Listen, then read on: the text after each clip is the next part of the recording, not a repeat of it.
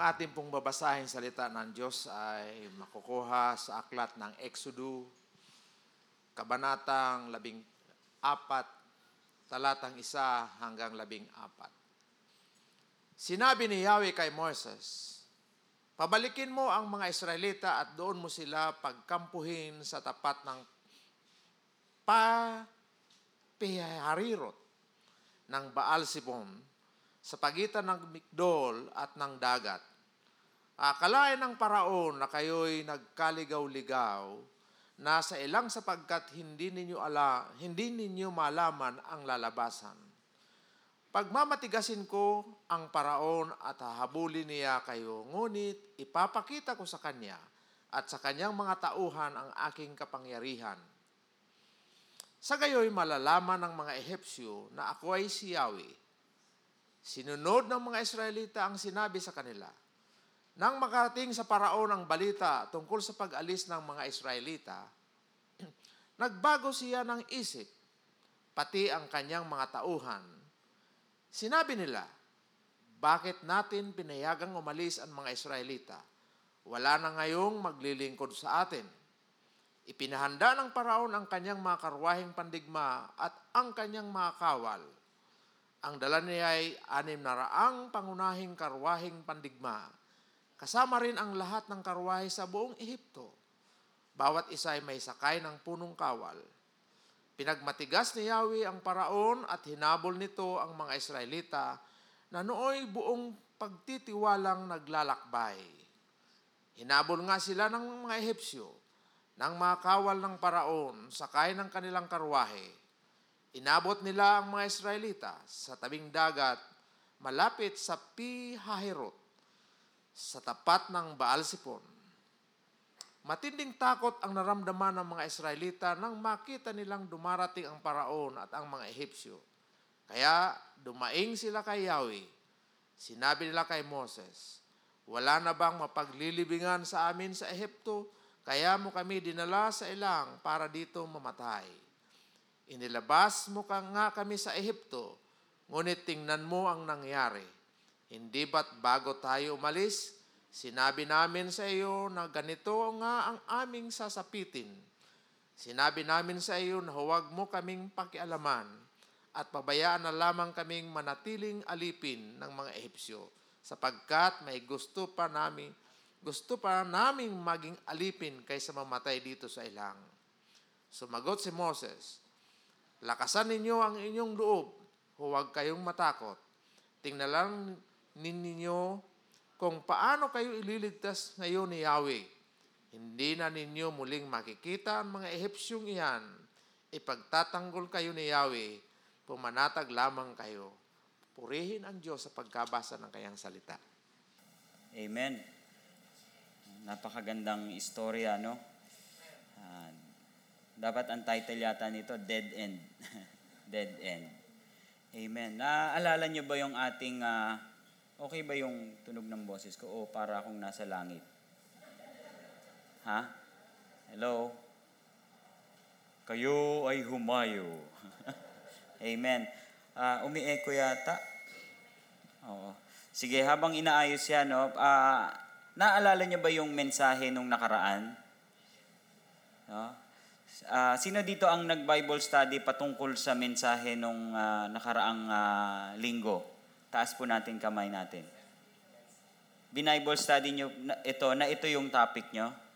No? Kasi napakaganda, no? Yung, yung uh, guidance ng Panginoon, yung uh, haligi ng ulap, o haligi ng usok sa ibang translation, at haligi ng apoy. No? Pillar of cloud and the pillar of uh, fire. No? uh, napakaganda dahil makikita dito yung pillar of cloud at pillar of fire. Ano to? Day and night. 24-7. Yung, ibig sabihin yung 24-7, yung guidance ng Panginoon sa atin, no? 24-7. Yung guidance ng Panginoon sa sa Israel, eh 24-7, no? Napakagandang uh, isipin dahil ganun din ang ginagawa sa atin ng Panginoon, 24-7. Hindi lang uh, uh, tuwing linggo ang guidance ng Panginoon. Paglabas nyo dyan, nandyan yung pillar of cloud. Wag, wag nyo hanapin sa labas ha. Ano lang yon metaphor para sa atin. Baka mamaya ipaglabas siya, maghanap kayo ng pillar of cloud. No, hindi po. Pero yung guidance, guidance ng Panginoon, tayo lang, sabi nung, nung, nung anak ko, sabi niya, tayo lang daw yung minsan hindi tumitingin sa guidance niya.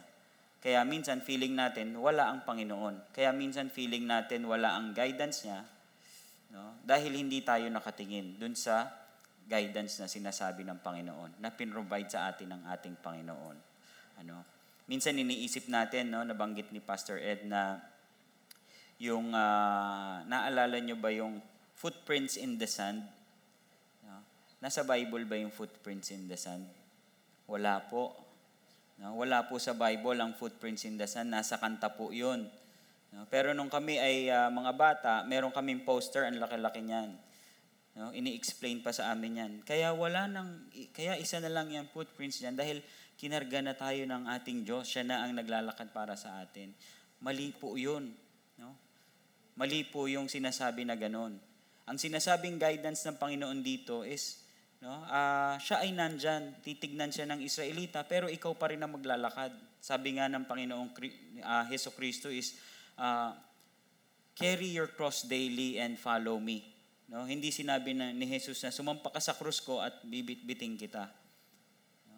So mali pala yung ano, pero ang guidance ng Panginoon, tayo ang dapat lumakad. Tayo ang dapat na tumingin, i-focus natin ang ating mga sarili sa sa haligi na, na ibinigay ng Panginoon. Sa ngayon, sino yan sa atin? Si Heso Kristo. Ano po? Ang nagga-guide sa atin. At syempre, ang salita niya. Paano natin makikilala si Yeso Kristo? Hindi sa internet, kung hindi sa sa Biblia, no? sa salita niya. Sige po, bago po tayo magsimula ng ating uh, mensahe ngayong uh, umaga, pwede po bang uh, manalangin tayo?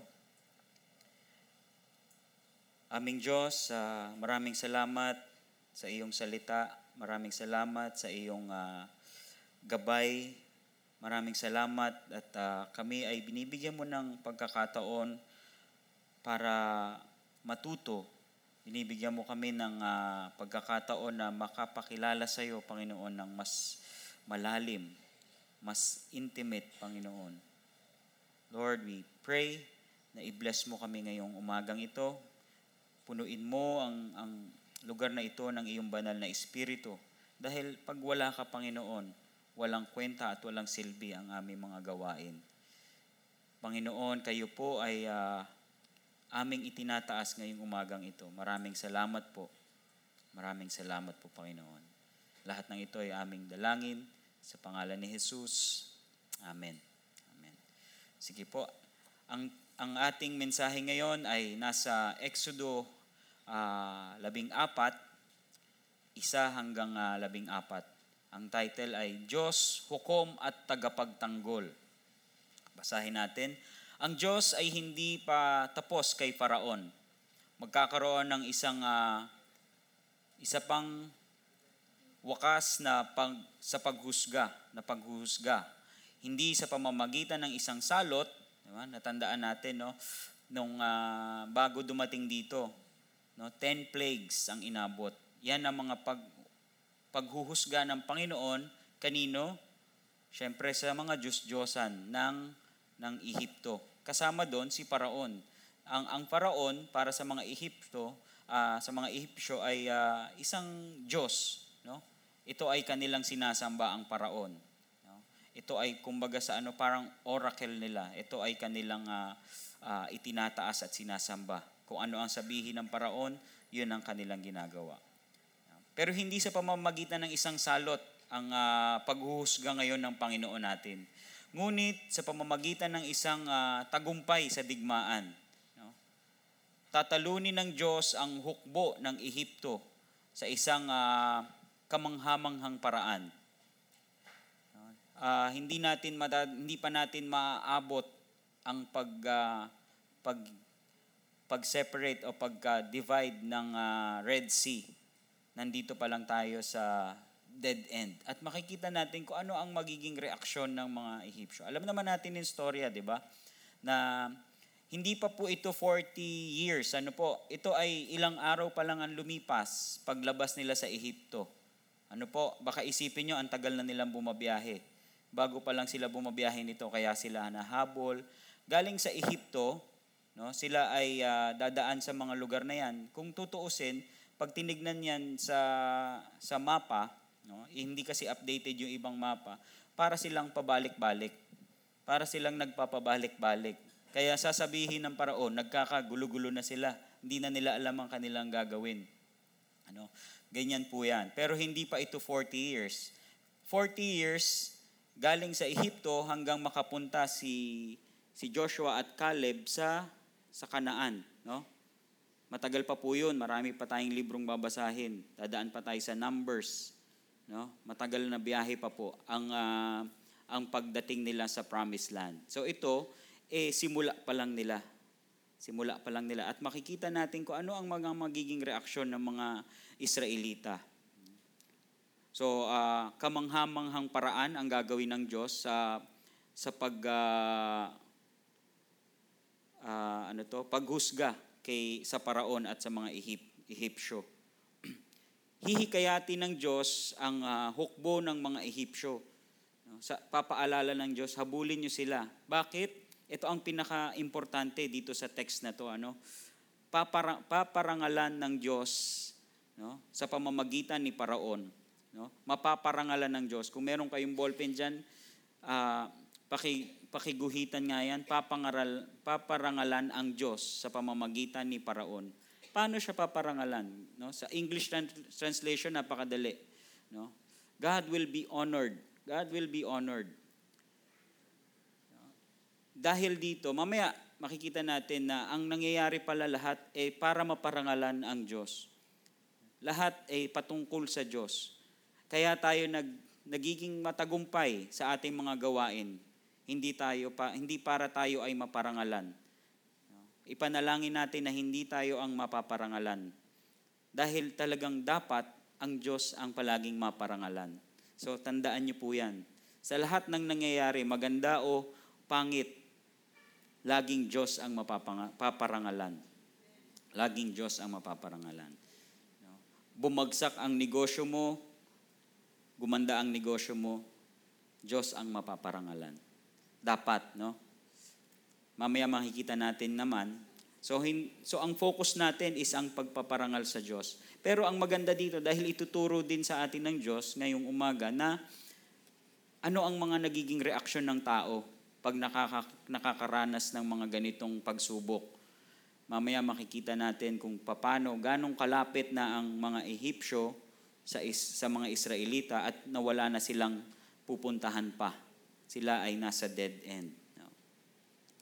Habang inihahanda ng Diyos ang paghatol laban kay Paraon, may mapapansin tayong nakakagambala sa mga tao ng Israel.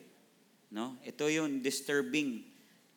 Katapos lang nilang makalabas sa Israel at makikita natin na sila ay dadaing. Ah, nanalangin sila, ngunit nagmaktol. Ah, they cried out to God, pero sila ay uh, nag-grumble. Sabi sa English translation, no? they grumbled. Ano yung grumbled? Pwedeng nag, nagreklamo, uh, no? or nagmamaktol. Ang isang ano niyan is uh, parang nag, isang bata na nag, naiinis. No? They cried out to the Lord. I don't know kung sila ay nanalangin o talagang nagreklamo. They cried. Di ba pag tayo ay na dumaing, dum, dumadaing ba kayo sa Panginoon? No? Okay lang dumaing sa Diyos. Napakaganda pagka ikaw ay dumadaing sa Diyos. Gustong gusto niya ito. Kesa gagawin mo yung gagawin mo muna yung paraan mo, bago ka magsasabi sa Lord, tulong. No? Dapat siya muna. No? Ito makikita natin, sila ay nanalangin, ngunit nagmaktol. Sila ay uh, sila nagmaktol sila at nagreklamo laban kay Moises. Ang alipin uh, ano to? Ang alipin na malakas na uh, na ginagamit ng Diyos. No? Siya ay matindi, ginamit nakita natin kung paano ginamit ng, ng Diyos si Moises, di ba? Siya ay ginamit na mabuti ng Panginoon. mula nung ah, siya ay bata pa, ginagamit na siya. Ano? Pinagtanggol niya nga, oh, pero daanan lang natin saglit, pinagtanggol niya yung mga Ehip, yung ah, Hebrew laban sa Ehipsyo, di ba? Ginagamit siya ng Panginoon. Pero sila ay nagreklamo laban sa sa ah, taong ito, na, sa alipin ng Diyos, sa servant of God. Tayo ba ay nagrereklamo sa servant of God? Sa, no? Ah, ako pagka meron akong hindi magandang iniisip laban sa sa pastor or kung kanino man, ito ay aking hinihinto na kagad. Kasi baka mamaya eh ako yung mali, makakalaban ko eh hindi na yung kawal ng Diyos, hindi na yung servant of God, kung hindi ang Diyos na mismo. No? Kasi ibibless niya ang servant niya. Ang servant niya. Lahat tayo servant niya. Ha? Pa- Tandaan po natin, lahat tayo na gumagawa ng gawain para sa Diyos ay servant niya. Lahat tayong servant niya, no? hayaan na natin magsalita ng hindi maganda sa atin ng ibang tao. Dahil alam natin, if God is with us, who can be against us? No? Isa yun sa mga gustong gusto ko. Para, para ma-inspire akong mag, ah, magpahayag ng salita ng Diyos. Tayo rin, tayo, pa- para ma-inspire tayo. No? Dahil kasama natin ng Diyos. If God is with us, who can be against us? Na kasama ba talaga natin ng Diyos? Yun ang tanong. Is God really with us? God is with us, saliksikin natin siya. Para talagang, Lord, gusto ko kasama kita palagi. Ano po? Gayon pa man, ay ah, ihahayag ng alipin ng Diyos no, ang kaligtasan ng Panginoon. Hindi tumigil si Moises. Nagreklamo ang mga tao sa kanya, pero siya ay hindi tumigil. No? Ihahay, ipapahayag pa rin niya no? Ang ah, kaligtasan na nagsisimula sa Panginoon. Pag dyan sa Biblia nyo, nakalagay ang ah, all caps, no? all caps na nakalagay Lord or Panginoon, yaan ay ibig sabihin talagang I am or yung Yahweh, yung the ever-powerful God. Ano? Di ba minsan pag galit tayo, ang text natin all caps? Ganun ba ginagawa nyo? No? Sabi, ba't galit ka pagka all caps daw? Okay? So ganyan, yung all caps is to emphasize ang kapangyarihan ng Panginoon. Sige, pagtignan natin ang mga points, no? Pinatigas ng Diyos ang puso ng paraon, ang puso ni paraon. Si paraon at ang mga Ehipsyo ay magkakaroon ng ah, pagbabago ng puso. Sasabihin nila, Aba, sandali, ba't natin, pina, ba't natin pinaalis to mga to? Tandaan natin, di ba, sila ang nagtulak palabas ng Ehip, ah, Ehipto ang, ang mga Israelita. Bakit? Dahil sila ay nauubos na. Bakit? Dahil sa sa plague, dahil sa mga salot, ano? Ang pinakahuli, yung hindi na nila kinaya, yung namatay ang mga panganay nila. Grabe ang ah, pasakit sa kanila, kaya nila pinaalis ang mga Israelita. Pero ngayon, nagbago ang kanilang isip. Sandali, sino na magiging alipin natin? Sino na ang magtatrabaho para sa atin? Sino nang gagawa nitong mga pyramid na to? Tama ba? Sila ba gawa nun? Ano? Pagka kayo na umalis ang katulong nyo, di ba minsan parang hindi kayo mapa, mapalagay, no? parang kulang ang bahay. Sino na maghuhugas ng pinggan ko? Sino na mamamalansya? Sino na maglalaba? Kami blessing dahil ah, wala na kaming katulong. No? Ah, yung mga bata, pinipilit naming ah, mag, ano, umayos sa bahay. Ang hirap, hindi sila umaayos. No? Pero kaya ang bahay namin, ang gulo-gulo. Uh, pasalamat ako dahil ah, may taga-solo sila, nandyan ang kanilang lola. ang kanilang lola ang to the rescue. Pero tinuturoan namin sila na maghugas ng pinggan, maglinis sa labas. No? Dapat ganun din tayo. Ah, ako po ang naglalaba sa sa bahay. Yan po yung ano ko eh, stress reliever ko eh pag ah, naglalaba na. Nakakapag-meditate ako. Ah, parang iniisip ko na lang kayong madudumi eh lilinis. Totoo naman kasi pag nilaban mo na malinis na, di ba? Ah, o ba't ba tayo nandun? O sige, ah, no? umalis ang mga naalala nila na sino na ang tutulong sa atin, sino na ang ating magiging alipin. Kaya sila ay ah, umalis, naghanda, hinabol ang mga Israelita. Kasama ang, nako ilan? Kasama ang 600, no? anim na raan na piling karwahe. Ito yung ah, talagang ano nila, pang-battle nila pagka may gera. Ito yung pinaka, bro mo, kakal, hahabulin nila ang Israel na wala namang ah, mga armas, pero yung 600 chariots nila na talagang pangdigma, eh, kumbaga sa ano, SWAT, ito na yung SWAT nila kasama. At bukod dyan, kasama pa yung ibang karwahe, yung mga, kumbaga, na taga ano lang, taga bit lang ng sundalo. No? Papatunayan ng Diyos sa mga Ehipsyo na siya ang Panginoon. Yan. So ito pala ay maganda dahil pag may problema pala tayo, no, pag kami mga ganito, pinapatunayan pala ng Diyos na siya ang Panginoon. No? Tandaan natin na kahit anong mangyari sa ating buhay, Diyos ang mapaparangalan. Pinapatunayan niya na siya ang Diyos. Ah, sumadsad man o hindi na nakabangon muli ang iyong negosyo, eh, ginamit ka ng Diyos para siya ay maparangalan. Ano? Parang ah, ang nangyari kay Job. Si Job, di ba, kinuha lahat sa kanya, pero sinong naparangalan? Ang Diyos pa rin. Diyos pa rin ang naparangalan. Number two, nang ah, makalapit si Paraon, ang mga tao ng Israel ay natakot. Sumigaw sila sa Diyos, no? Sumigaw o ah, they cried out, ang sabi, no? Sumigaw sila sa Diyos. Gayon pa man, sinisi, sinisi nila si Moises, Moises at ah, ikanulungkot pa nila na iniligtas sila nito. No? Ikinulungkot pa nila na iniligtas sila ni Moses. No? Makikita niyo yan sa verse 10 and up to 12. Sila ay ah, patuloy na dumaing at nagreklamo kay Moises. Ano yung mga sinabi nila? Mabuti pang hindi mo na kami pinaalis sa Ehipto. Ang buhay nila daw sa Ehipto noon, sila ay nagtatrabaho, sila ay alipin. No? Pero hindi naman sila yung nakikita natin sa sa pelikula na nilalatigo na sila ay talagang naka, naka ano lang no sila ay mga nagtatrabaho pero hindi maganda ang trato sa kanila. Ano tanggalin natin yung picture na merong tao diyan na dadapa-dapa na at nilalatigo sila ay dumadami di ba? Sila ay patuloy na nagpo-propagate. Pag stress ka daw hindi ka magkakaanak. Tama pa ba yun? Sabi di ba pag stress ka ah, kayong mag-asawa is stressed hindi kayo basta-basta magkakaanak. Meron kami mga kaibigan na ganyan na hindi nagkakaanak dahil grabe naman ang tutok sa negosyo, grabe naman ang ah, pressure sa trabaho. So itong mga Israelita talagang binibless ng Panginoon kahit nung nasa Ehipto sila. Kaya makikita natin kung saan nanggagaling yung kanilang galit. Mabuti pang doon na lang kami sa Ehipto eh.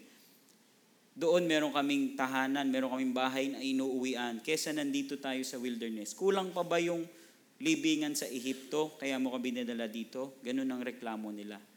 Well, natural naman magrereklamo tayo. Magrereklamo sila.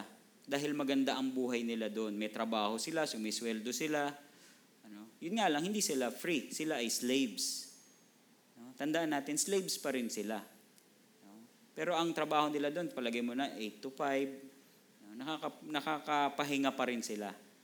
Baka mamay isipin nyo, eh, oo nga, ba't hindi sila magpasalamat? Sila ay niligtas na nga. Maayos po ang kanilang buhay sa, sa Egypt. Kaya lang sila ay slaves. Sila ay hindi malaya. Hindi sila nakakapagsamba sa tunay na Panginoon. No? Okay? Ang mga tao ay maaring uh, magbagong bigla para sa mas masahol kapag natatakot sila sa mga malalaking pagsubok. Ilagay natin ng konting application. Kapag ikaw ay may problema, ano ang ginagawa mo? Natural na matakot. Di ba? Natural na matakot. Pero huwag tayong mag-alala, ang sinasabi. Kung pag natakot ka na, ipagpasa Diyos mo na to. Lord, ikaw bahala. Turuan mo kami kung paano. Hindi yung natakot ka na, tapos nag-alala ka na, na, na, na anxiety disorder ka na, hindi mo na alam ang gagawin mo, hindi ka na tumawag sa Diyos dahil hindi mo na alam ang gagawin mo, huwag po tayong ganun. Ano po? Napakalinaw. No? Ang pag-aalala ay walang naitutulong sa atin. No, hindi nga ito nakakadagdag sa ating buhay, di ba? Pumuputi lang ang buhok natin no, pagka tayo ay nag-aalala. Sana pag meron tayong ah, nahaharap tayo sa matinding pagsubok, eh wag lumabas yung bad character. Sabi nila, ang isang tao nakikita natin ang tunay na pagkatao pag ito ay nasusubok. Pag ito ay ah, na nahaharap sa isang ah, matinding ah, problema. Ano po?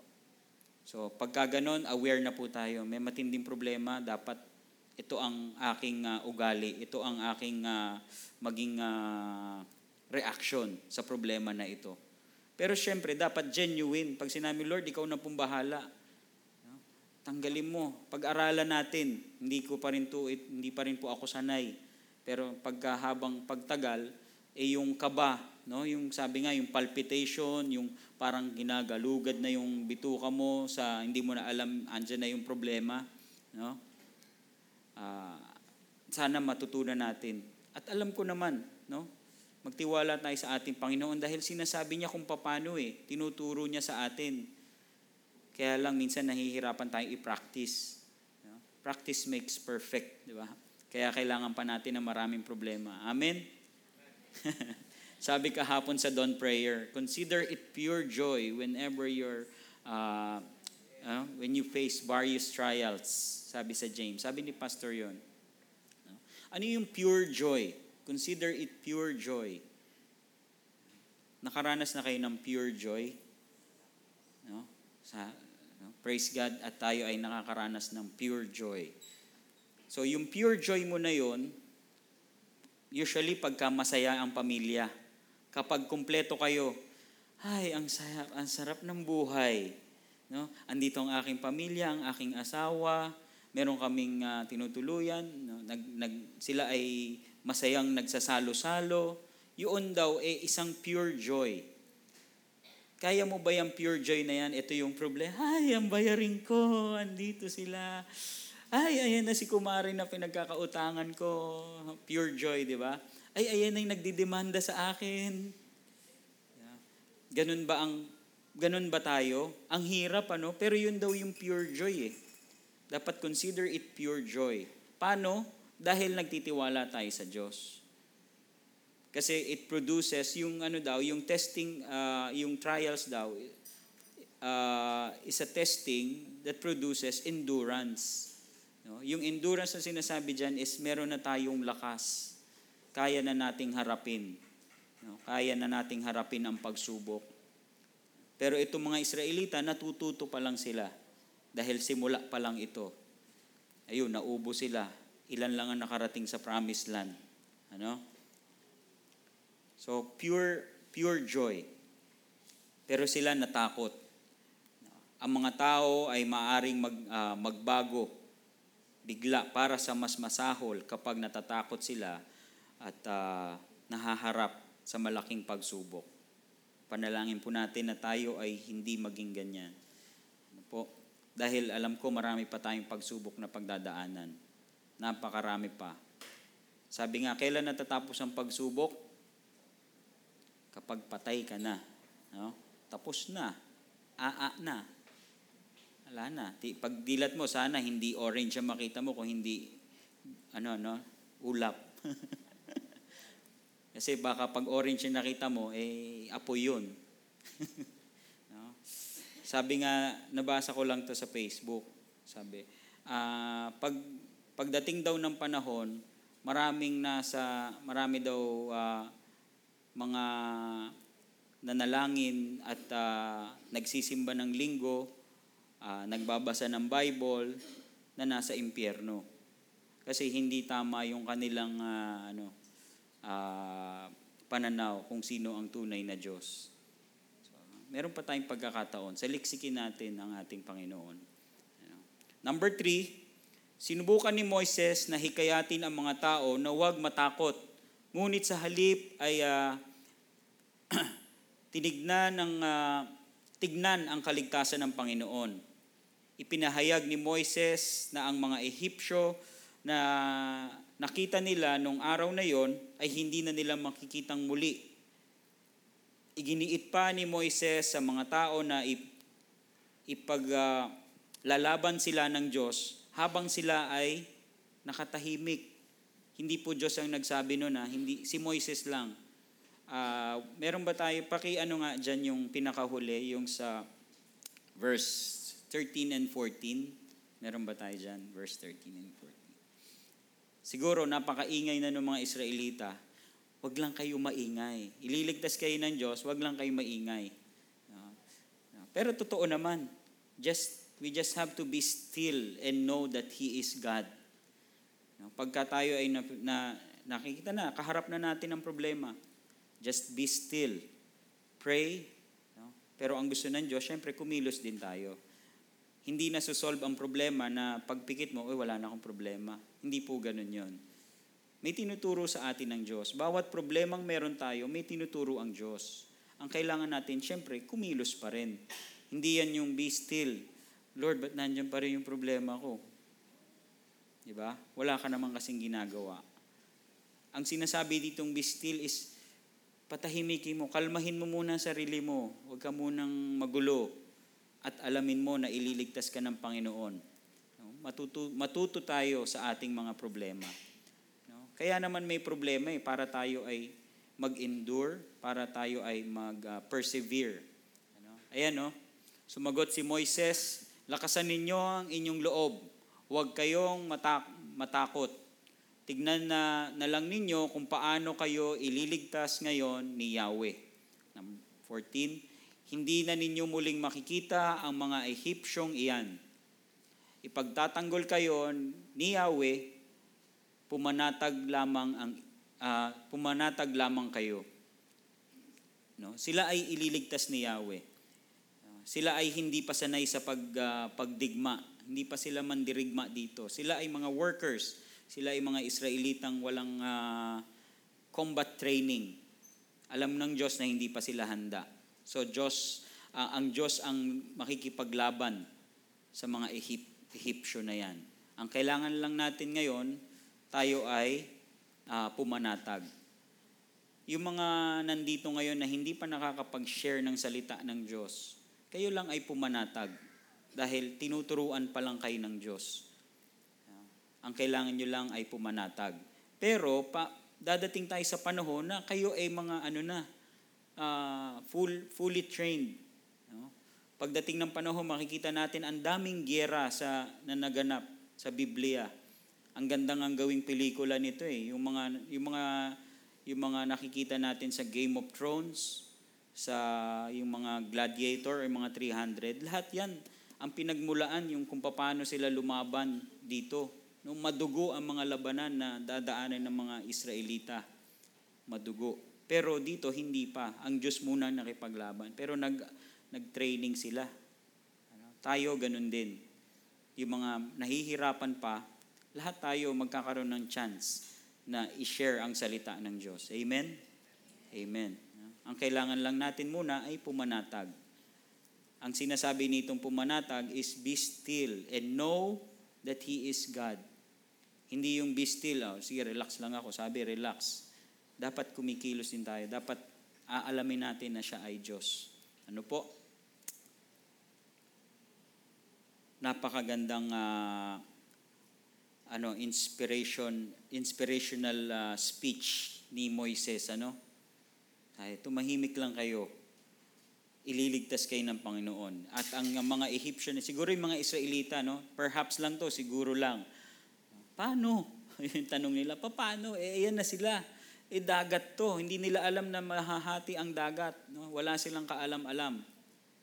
Next, uh, next Sunday natin makikita kung paano hahatiin ng Diyos ang uh, dagat at ililibing niya doon ang mga uh, is, uh, mga Ehipto, ay Ehipsyo, mga Ehipsyo, no? So ngayon hindi pa nila alam 'to. Ang tanong nila siguro, paano? Kailangan nyo lang tumahimik, sabi ni Moises, ang iingay siguro nila. Lahat sila natataranta na siguro ng mga panahon na to.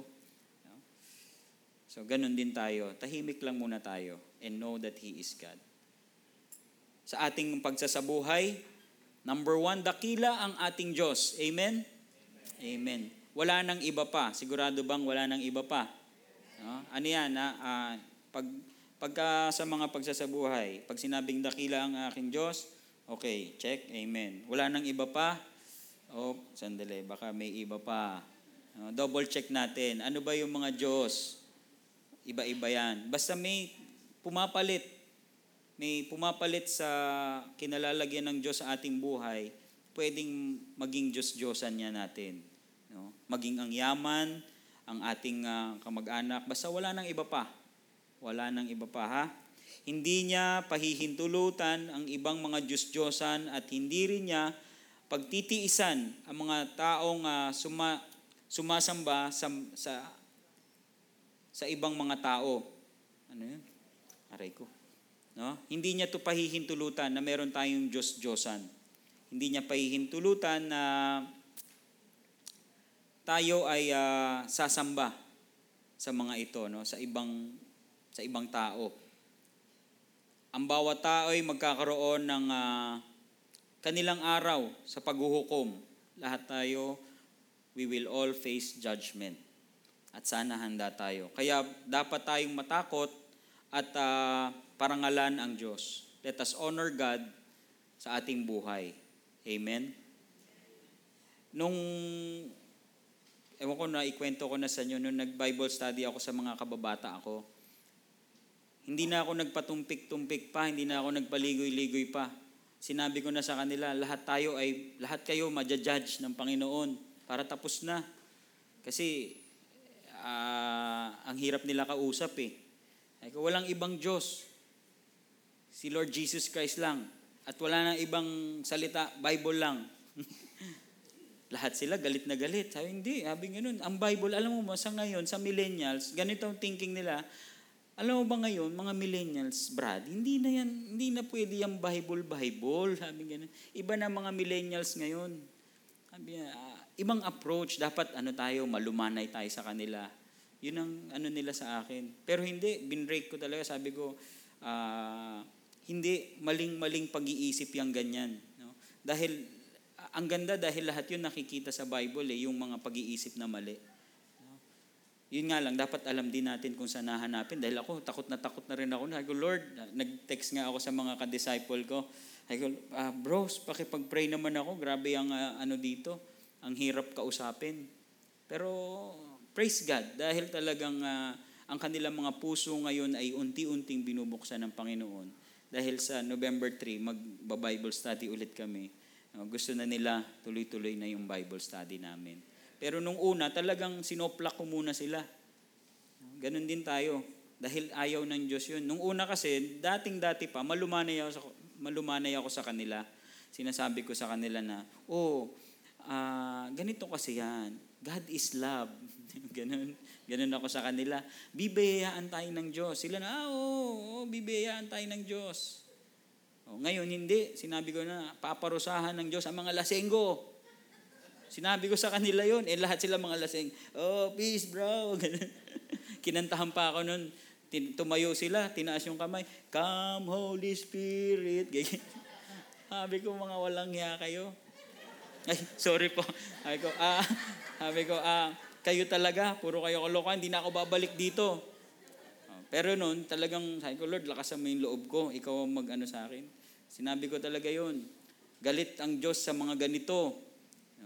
Praise God dahil nilid ako ng Holy Spirit dun sa Galatians uh, 5.21. Lahat binulat-lat talaga dun yung mga kasalanan. No? So praise God. At uh, binigyan ako ng lakas ng loob. At ngayon naman, malumanay na ako sa kanila. Dahil sa susunod, pag-uusapan namin yung parable of the sower na no? hindi nila alam na mayroon palang ganun. Hindi nila alam. Hindi talaga sila nagbabasa ng Biblia. Hindi nila alam yung mga parable. Eh sa atin parang very common na, di ba po, yung parable, eh, common na sa atin.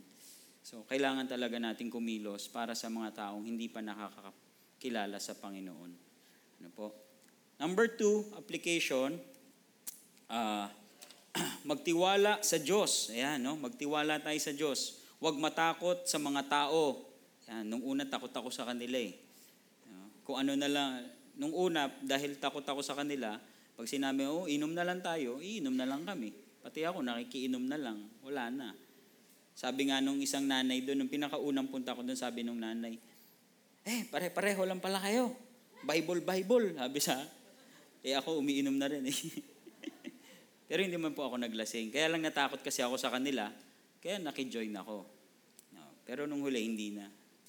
Amen. Binigyan, bibigyan tayo. Magtiwala lang tayo sa Diyos. Huwag matakot sa mga mahirap na sitwasyon. Huwag matakot sa mga problema. Huwag matakot sa kamatayan. At uh, syempre, huwag magbabago para mas uh, masahol pa. Pag tayo ay nagigipit na sa isang sitwasyon, sana wag lumabas yung pangit na ugali wag, wag bumalik yung ating sinful nature. No? Pag tayo ay nahaharap sa hindi magandang sitwasyon or sa talagang tinitest tayo ng Panginoon, no? Let us uh, have this pure joy. Pag-aralan natin to, saliksikin natin, Lord, ano ba yung sinasabi mong pure joy pag merong trials? Huwag tayong matakot. Tayo lang ay kailangan magtiwala sa Diyos. Talagang yung uh, pananampalataya natin, palakasin natin Huwag sisihin ng ibang tao, huwag sisihin ng iba, lalo na ang mga taong ginagamit ng Diyos upang gabayan ka, magtiwala sa Diyos.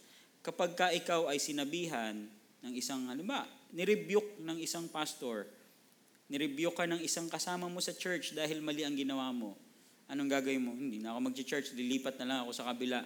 Sa West Park na lang ako. Di ba?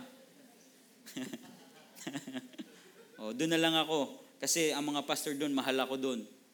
Hindi nila ako ginaganito. Naglasing lang ako, galit na.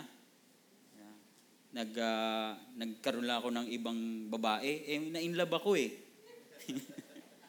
si, di ba?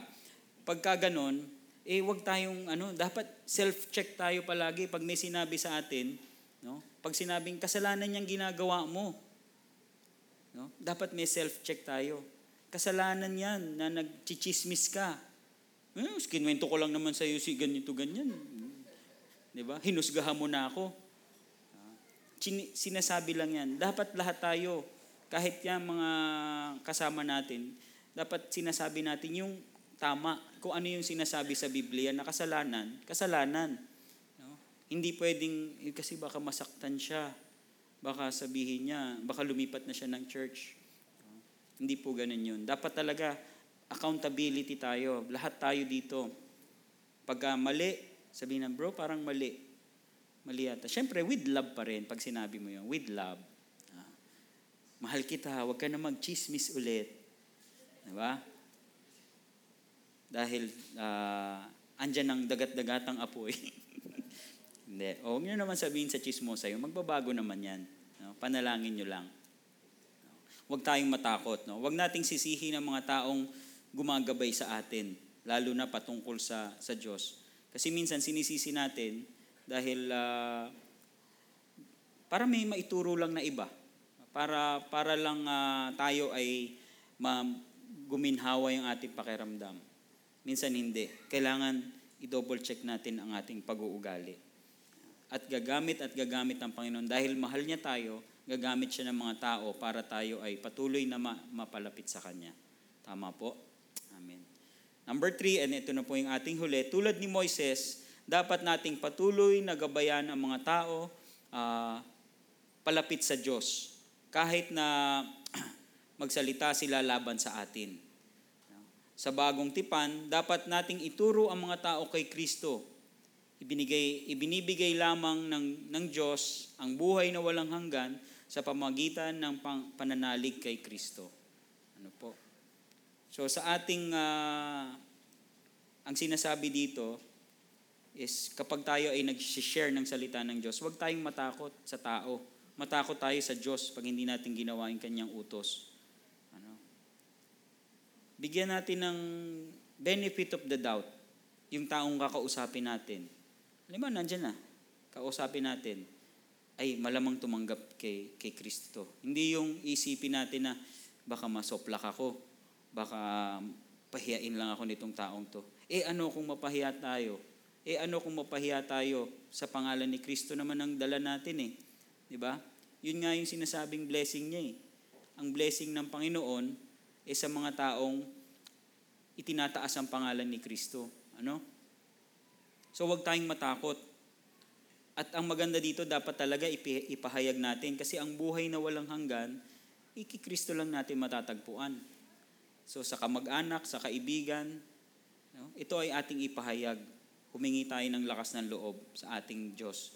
Yan po, ah, palagay ko, ang itinuturo sa atin. Tayo ay kailangan ng ah, kumilos. At para doon sa mga kumikilos pa, itaas nyo ang pangalan ng ni Kristo. Huwag po yung sarili nating pangalan. Noon po, nung bagong Christian kami, nakapagdala ako ng kaibigan dito, sabi ko sa sarili ko, ang galing mo, Duya. Ang galing mo. Nakapagligtas ka ng kaluluwa. Hindi po pala ganun yun. Tayo ay ginagamit lang. We are but servants of the Lord. Wala tayong kailangan ipagmalaki. Wala tayong maipagmamalaki. Pero pag ginamit ka niya, lahat ng papuri ay sa Diyos lamang. No? Dahil ang pag tayo ay ginagamit ng Diyos, ito ay isang ah, pribilehyo dahil nakakapagsilbi tayo sa Kanya. No? Sige po, tayo po ay ah, manalangin.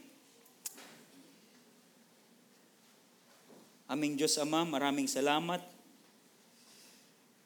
sa sa iyong salita. Panginoon, na kami po madalas ay natatakot sa mga sitwasyon, sa mga problema. Kami po ay madalas na pinanghihinaan ng loob maging sa sa aming pamumuhay, maging sa pag-utos mo sa amin na humayo at ipahayag ang iyong salita. Kami ay natatakot. At maraming salamat sa iyong gabay. At maraming salamat na ngayon alam na namin na itong takot na to ay mawawala. Ang kailangan lang namin ay magtiwala sa iyo, Panginoon. Ang kailangan lang namin ay isuko sa iyo ang aming ah, mga takot na ito. Ang aming buhay. At alam namin na patuloy mo kaming gagamitin.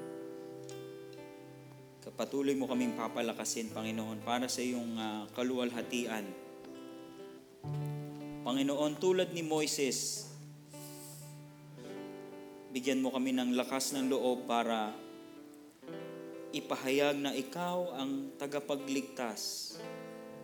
Na si, si, na si Heso Kristo ang aming ah, tagapagligtas, Panginoon. At dapat ipahayag namin to sa ibang tao. Lord, tanggalin mo ang kahit anong bagay na humahad lang sa amin para ihayag ang iyong salita. At tanggalin mo rin ang kahit anong yabang, kahit anong pagmamalaki namin kapag kami ay gumagawa para sa iyo. Naway ang pangalan mo lang, Panginoon, ang maitaas. Naway ang pangalan mo lang ang maluwalhati, Panginoon. Panginoon, may you bless my brothers and sisters na nandito ngayon. Bless them with good health. Bless them financially. Bless them emotionally and spiritually, Lord God, especially. Na ang aming mga salita ngayong araw na ito ay maging blessing sa ibang tao. Na ang aming ah, mga reaction sa mga magiging sitwasyon, sa mga problema, ay magtatanim ng tanong sa ibang tao kung sino ka, kung sino ang Diyos na aming sinasamba. Maraming salamat pong muli at paglabas namin sa pintuang iyan, naway ang aming mga bibig, ang aming mga paa ay maging blessing sa ibang tao, Panginoon. Bless our homes, our families, and may you be glorified, Lord God. May you be praised, you and you alone, Lord. We thank you, we praise you. Maraming salamat po, O Diyos. Lahat ng ito sa pangalan ni Jesus. Ang lahat ng tao ay magsabi ng Amen. Amen. Tayo po ya tumayo.